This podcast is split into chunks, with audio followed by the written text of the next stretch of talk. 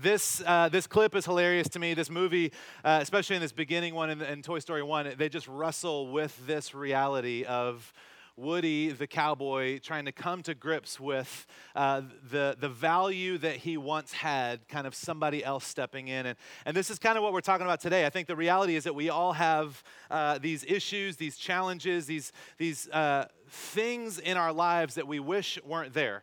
You may have things in someone else's life that you wish weren't there. And if it helps, you can just kind of whisper their name under your breath quietly, just kind of let the steam off. But we've been in this series called Seven. And it's funny because, I think it's funny. It's summer and it's bright outside, and we're going to talk about the seven deadly sins because this is just the summariest thing that we could do. It's like lemonade and ice cream trucks and the seven deadly sins. But when we started this series, we kind of started it with this foundation of understanding that the most important thing to know about ourselves is not that we are sinful, broken people, like some of us grew up in churches or homes where that was the message communicated: shame, guilt, sinfulness. The most important and defining thing about you is that you are loved and valuable, that God has pursued you and pursued a relationship with you. And so we talked about this, and actually we spent an entire series talking about this. And then week one of this series, we talked about it again because it's almost a message that nobody hears. But it's so important for us to start from that place first, because when we are confident that God loves us, when we are confident that he's accepted us, when we're confident that he already sees value in us and he saw it when we were at our lowest and his love for us can't be affected, then all of a sudden we can start to talk about things like sin, that many of us, we have this kind of knee-jerk reaction of like, I don't want to talk about sin, because this word may have been used kind of as a weapon in some of our lives and in some of our experiences. But we can talk about sin, and we don't have to feel nervous about shame or guilt or judgment, because as we put our trust in Jesus, sin has no more effect, no more, it doesn't define who we are anymore. We are experiencing freedom and the power that comes along with putting our trust in Jesus. And so then we get to say, okay, well, now that I know I'm loved, now that I know I have value and that God has accepted me, I can look at these things that have always caused me shame or guilt or fear, and I can look at them objectively and say, well, how can I address these things so they stop disrupting my life? Because I put my trust in Jesus. I understand that hell is it's not on the table anymore. I've put my trust in him, but these sins are still getting in the way of our relationships. And so we talked about the reality that these were called, thousands of years ago, these became known as the seven deadly sins.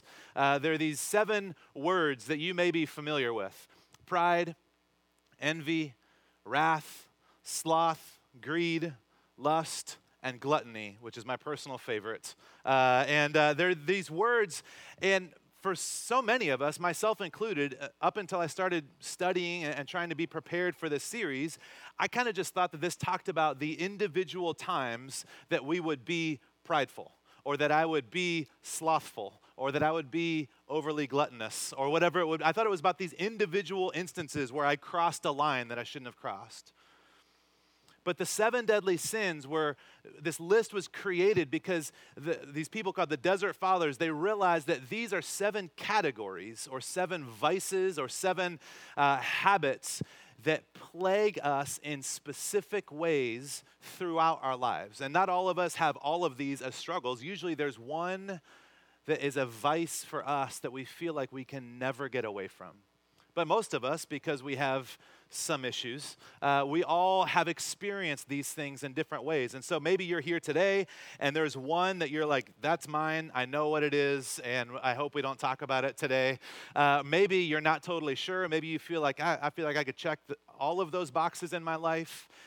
Whether this is something that is a lifelong challenge for you and kind of a world that you live in, or whether this is just something that you experience with, the hope of these conversations is to realize that because of our standing in God and his acceptance and love for us, we can start to address these things instead of trying to hide the symptoms and manage the symptoms so everybody thinks that we've got it all together. We can say, you know what?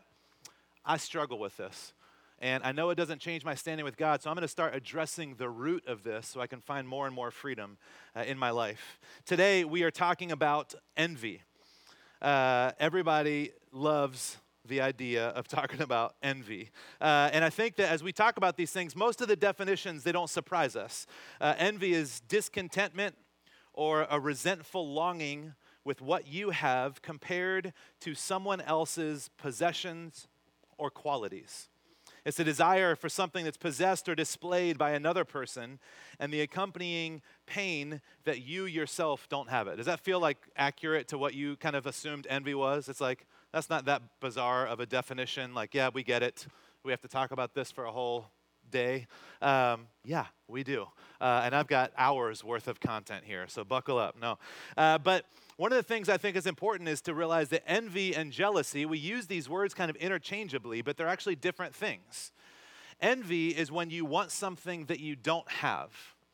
Jealousy has to do with something that you already have. That's why people would say that someone would be a jealous spouse or a jealous husband, because they don't want anyone else to have the thing that they feel like they have. Envy has to do with these things that we don't have, but we long for. And there's kind of two steps of envy. The first one that I think is kind of easy for some of us to admit, yeah, I deal with that, is called benign envy. And it's essentially the desire to have the object of another person. So they have something, I want that thing, and I believe that when I get it, I will not be envious anymore, which isn't true, and we'll talk about that in a minute. But this is kind of benign envy. It's like I see something that I want. I told you guys a story a couple months ago. One of my friends got my dream car.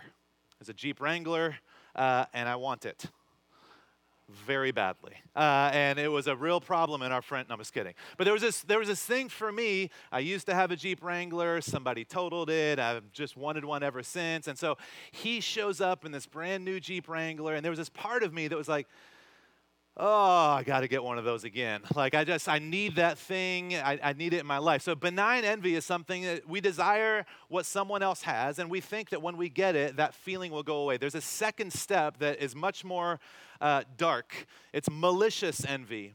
Essentially, it wants the object that another person has, but it also wants the other person to not have it. It's this malicious idea that not only do I want it and I probably deserve it, but also, they don't deserve it. They shouldn't have it. And let me tell you something. That's how I feel when I see people driving Jeep Wranglers. Not everybody. If you're a grown adult and you've bought your Jeep Wrangler, that's fine. But I see these like 16-year-olds driving around in a Jeep Wrangler. They don't deserve that. I deserve that. I have kids. I've put some work in. They're driving these Jeep Wranglers that are perfectly clean and shiny. That's not what a Jeep Wrangler is for. It should be filthy. You should be driving that thing in the dirt. They have the doors on. You know those come off, right? They come off the door. Every single thing about this in me, it's like not only that I want one, but also it's like, you don't deserve that. You shouldn't have that. There's this malicious aspect. And so we're just going to pray for me today. But envy, it sneaks up on us, and it's almost impossible to avoid because it's fueled by comparison. And today in 2019 with TV and social media and billboards and commercials and everything, literally everything around us is encouraging comparison. And so envy is everywhere around us. And there was a study that was done a few years back. It was this Dutch scientist, and he was trying to study the effects of envy and jealousy and unfairness and some of these types of things. And so, like it seems like they always do, they decided, well, to learn about humans, let's try this on monkeys, which is encouraging and kind. But it's interesting. So they have these monkeys. They give them a task, and monkeys love cucumbers, so they give the cucumbers to the monkeys as a reward. But then after a while, they start giving one monkey grapes. And if you're anything like my 8-year-old, you know that grapes are way better than cucumbers. But this video is kind of hilarious, so check this out. I mean, how many of you guys see like a little bit of yourself in that monkey, right? It's like, yeah, I've been there before. I've been given a vegetable and reacted by shaking the cage. You know, there's this reality for us that we do some of these same things. The things that once were totally fine. We were totally happy getting the cucumber. We were totally happy with the paycheck that we had, with the relationship that we had, with the car that we drive, with the whatever it is. And then we see somebody else get something. It's like, well, I don't want this anymore. I want what they have. And nothing changed. The work that we were putting in didn't change. The stuff that we had didn't change. The relationship didn't change. Our bank account. It's just that we saw that somebody else had something that we felt like we deserved, that we wanted. And I think that we all struggle with this, but we mostly wouldn't use the word envy in our lives. But if I were to ask, have you ever been discontent because of what other people have? I think most of us would raise our hands. I think most of us would be like, yeah, that's happened for sure. Some of you guys, that is almost like a way of life. Not that you want it to be that way, but you feel constantly attacked by what other people have. This is what a vice is. This is the deadly sins that we wrestle with, we struggle with. Part of what makes envy so deadly is that we don't really take it that seriously. I mean, we saw the list of the deadly sins: pride, gluttony, like all these things, lust. Envy seems kind of like slow pitch. It's like, I mean, it's not that bad. Comparatively, it's not that bad. But it's kind of crazy because envy is literally the only one in this category. It's the only one of the 7 deadly sins that gives us no pleasure at all. Every one of these things has long-term negative consequences, but they all give us some sort of momentary, instantaneous relief. Some little bit of like, you know, when you sit down like I did with friends Friday night at this amazing Thai restaurant and you ordered family style for like 7 families and you just continued eating because you didn't want it to go to waste. You know, there's this moment where it's like, oh, that was so worth it. And then Saturday morning when I woke up, it was like, that was not worth it. You know, envy is never feels good. I've never felt better about myself when I see a high schooler driving a Jeep and feel like I want to run them off the, I'm just kidding. But there's this, it never feels good. And so there's a reality with envy in our lives that it's much more toxic than we imagined. It affects far more of us than we know. And it goes way deeper than we would ever believe. In 2009, there was a scientific study. This time it was on people, not monkeys. But they had these people, these individuals, and they confronted them with enviable scenarios, enviable situations, enviable people. And they said, just raise your hand whenever you start to feel envy in these scenarios we tell you about. And here's what they found when people would acknowledge that they were feeling different levels of envy. It says the brain regions involved in registering physical pain were triggered. The higher the subjects rated their envy, the more vigorously the pain nodes flared in the brain's dorsal, anterior, cingulate cortex, and related areas, which you all know what areas those are. No, I put those in there so you didn't think I was just making this thing up. Literally, envy causes our brain to experience pain. It's not just this thing of like, oh, I wish I had what they had. When we envy people, not only is there a spiritual component that we'll talk about, it literally hurts you. Not in a metaphorical sense. Your brain feels it as pain. Everything about this causes challenges for us. The mantra, the saying of envy, the belief, the core question is, why not me? But it's never the object that the envier is after. It's the worth or the honor or the standing that it gives them. The envious don't necessarily want what you have. They want how they think it makes you feel. It's not that they want the job that you have, although they might. It might be a nice job. It's not that they want the bonus, although everybody likes bonuses. It's that there's something happening. They see that it. They believe it makes you feel a certain way, and there's something inside of an envious person that causes them, it drives them to long for whatever that feeling might be, and they probably don't even know what it is, but there's a sense of they have that thing, and I want to feel the way that they feel.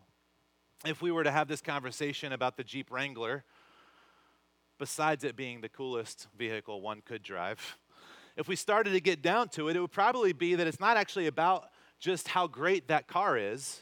It would probably have more to do with remembering the freedom that I felt when I had one. And if we continued asking questions, we would also realize that Chris was like 60 pounds lighter and didn't have kids and all these other things. But there's a feeling of, man, if I could afford that, that would mean something. Man, if I could feel the experience of that, there's these feelings that we're looking for. It's rarely the object. Envy has to do with the sense of value that an individual has because they feel that something is missing in who they are or the way that they are now. When they see others achieve or succeed or accomplish something, it causes them to feel a sense of shame or a sense of lack. One textbook definition, it describes it this way. It says, people can envy the happiness or sense of comfort which others seem to have. You don't have to raise your hand if this is you, but we know. They instantly spot who has a more interesting life, a happier family or childhood story, a better job, superior taste, a more privileged education, more distinguished clothes, or unrivaled artistic talent. And this envy begins to create a sense of irredeemable deficiency. And it launches them on a quest to fill that deficiency with something. And they think that these things will fill it. Ultimately, we know that there is a spiritual component to this, that these things will never be able to fill. But it creates this sense of deficiency in a person. The root of this is that we want to outshine others because our self-esteem depends on it. And so if you analyze who you envy, you'll discover how you define your identity, the essence of what you think makes you valuable or worthy. And there's three kind of main categories of envy. There's probably 1,000, but there's these three main ones that many of us, envy triggers a lot of these things. Money.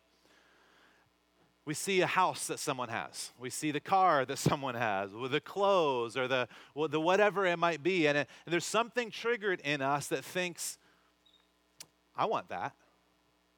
I deserve that. I mean, I don't know why they get that car. I don't know why they have that job, that check, those clothes. I know how much money they make. I know what that career pays. All of a sudden, it's not only that I want that, it's that how do they even have it? They probably shouldn't. Maybe they stole it. You know, there's a sense of like, what is it about them that they get this and I don't? The relationship or relationship status is a huge one. And it goes every direction on the family tree. It goes from people saying, well, I don't know why they ended up in a relationship before I do. I mean, look at them. You know, there's a sense of like, they're crazy. I'm normal. You know, why did they find the love of their life? There's a sense of why are their parents still together? Or why are their kids still talking to them? Or how come they have kids and I haven't been able to have kids? Which are valid desires. I get that, but we see this, and there's this sense of not only do I want this thing, but then I start to question if they deserve it, and it starts to trigger this longing, this deficiency that we have, and career is an obvious one. If you guys have ever worked in any sort of team, you have felt this sense of, I can't believe that person still has a job here. I can't believe that person got a raise. I mean, there's this thing that we have all experienced of like, man, I put in 30 more hours a week than that person does. Whatever it would be. We've experienced, these are just a few of the main categories. But if you start to analyze who you envy, you'll discover how you define your own identity. You'll discover the essence of what you think makes a person valuable or worthy. Envious are afraid that there's not enough love or value to go around for everyone. Not everybody can be loved equally and unconditionally. So they try and be the best. They believe that being the best is the only way to make sure that they have the value, but we can't always be the best all the time. And so then it starts to disintegrate into, well, if I can't be the best, then let me make sure that they don't get the stuff that I want either. I want them to be just as lacking as I am. And if you're like me, then you kind of get to this point where you're like, man, Chris, that's pretty depressing. That's pretty dark stuff we're talking about here on July 21st. I got like a summer vacation I'm trying to get to and a barbecue, and now I'm a little bit sad. You know, there's a reality. This depth is not the world that we all intentionally live in, but this is what's at the core of envy. And this is unchecked, this is what it will do to your heart. This is what it will do to your relationships with others. This is at the base of it. James, Jesus' half-brother, he wrote about this in James chapter 3.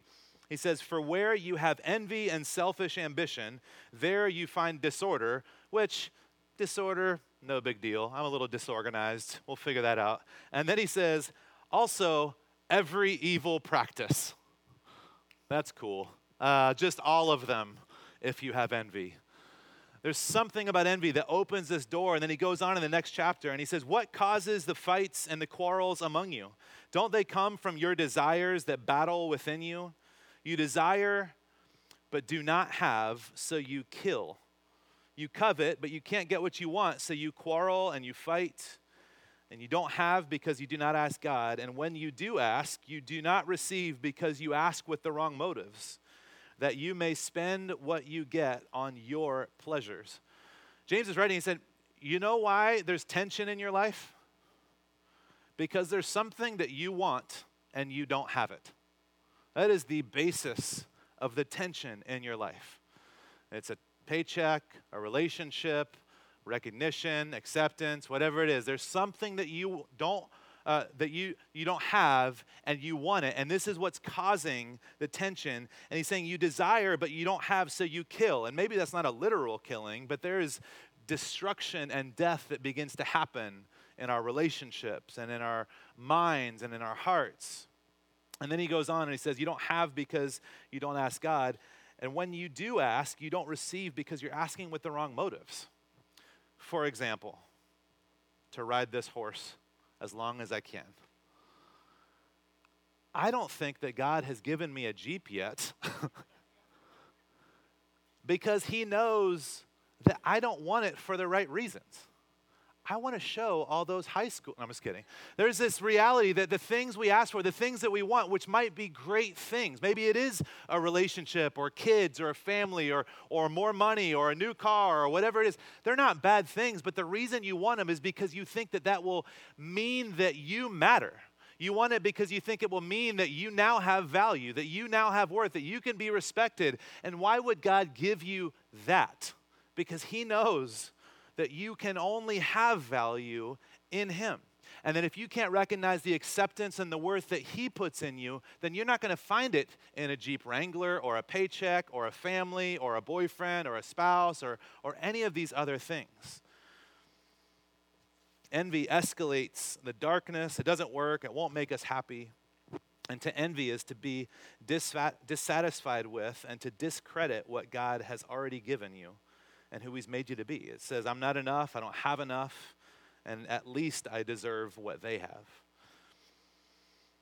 Fortunately, Jesus shows us another way. And so as we've been talking about these 7 deadly sins, we've been talking about the reality that for many of us, we just try and manage the symptoms of the issues in our life. Like, let me just make sure people think that my marriage is okay. Even if it's not, let's just dress it up. Let me make sure that people think that I'm wealthy.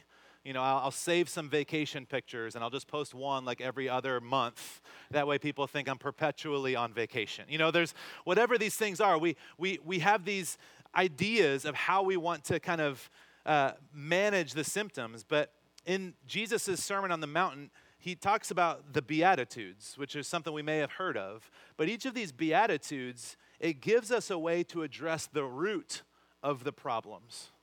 So instead of just managing the symptoms of our envy and just not walking up on a stage in front of 75 people and saying that you envy your best friend's Jeep or whatever these things might be, it's an invitation to say, hey, you're loved, you're accepted, you're valuable. God cannot love you more. He cannot love you less. So what if you start addressing the root of these issues? What if you start addressing the core of the problem? It's not that you want a Jeep. It's that there's something deeper happening in your heart. It's not that you want a spouse. It's that there's something deeper. What if we started addressing these things in our lives? And so Jesus, each one of these Beatitudes gives us something to focus on, to move away from these deadly sins and towards this other thing. And so in Matthew 5, verse 4, Jesus teaches the second Beatitude. He says, "Blessed are those who mourn, for they will be comforted." Again, Jesus, not always the best motivational speaker. It's like, I'm not going to sign up for more grief. Thanks, though. But there's this thing that he is doing with each one of these Beatitudes that is so important. And you can interpret these in different ways. But I think that when I hear the word mourn, I think of sadness, I think of grief, I think of a funeral, of losing someone and being there and mourning that loss.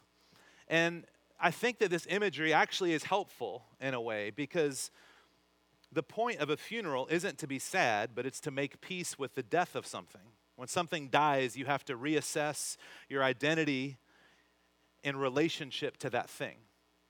And I think what Jesus wants us to mourn or to make peace with is the death of an illusion that we can add value to ourselves because of the things we've achieved.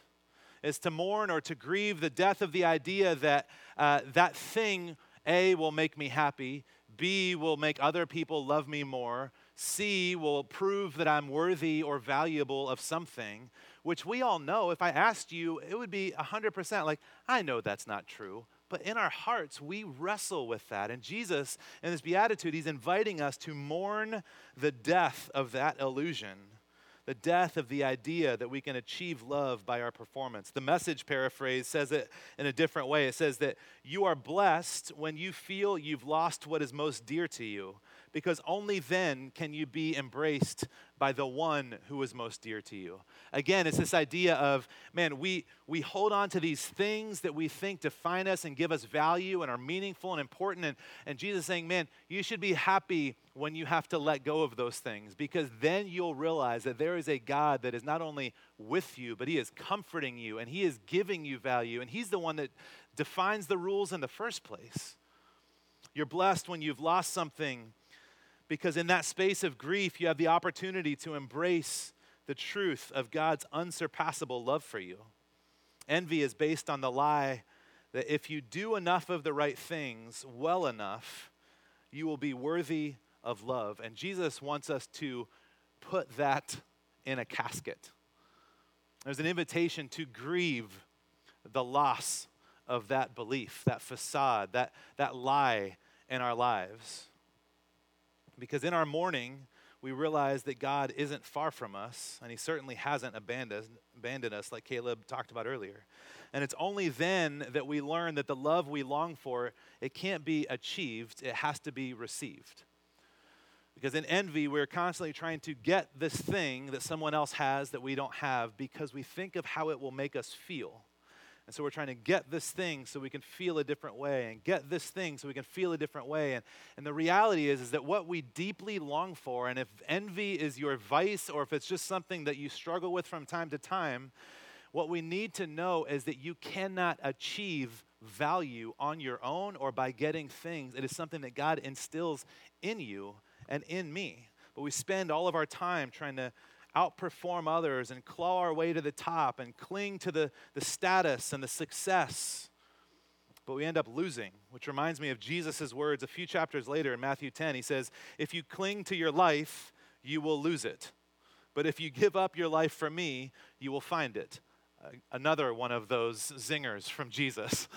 If you cling to your life, if you cling to the things that you think are defining you and giving value and making people impressed with you or make you feel like you're important or you're enough, you're going to lose your life, because none of that stuff will give you what you need. But if you give that up, if you put that in the grave, if you mourn the loss of that perspective, then you will find a more full life than you ever could any other way. God is trying to lead us into this deep sense of value and belonging, but we won't stop trying to prove the value on our own. We struggle constantly. And so what does it look like for us? Practically, how can we begin to fight against this? We know that it's not just enough to say, well, I just choose to not be envious anymore, because that'll keep creeping up. So we have to pursue something else. We have to pursue this idea that this is a facade, and I can mourn that loss. And when I let go of those things, when I lose that thing, it actually allows me to be closer to the thing, to God, which defines the value. but practically what does this look like? And so Henry Nouwen, I'm paraphrasing, but he talked about how all of humanity find themselves kind of bouncing between three very human lies about our identity. These three lies are that I am what I have, that I am what I do, and that I am what other people think or say about me. I think every single person kind of wrestles with these lies. I am what I have, I am what I do, and I am what other people think or say about me. Most of us would at least resonate with one of those things.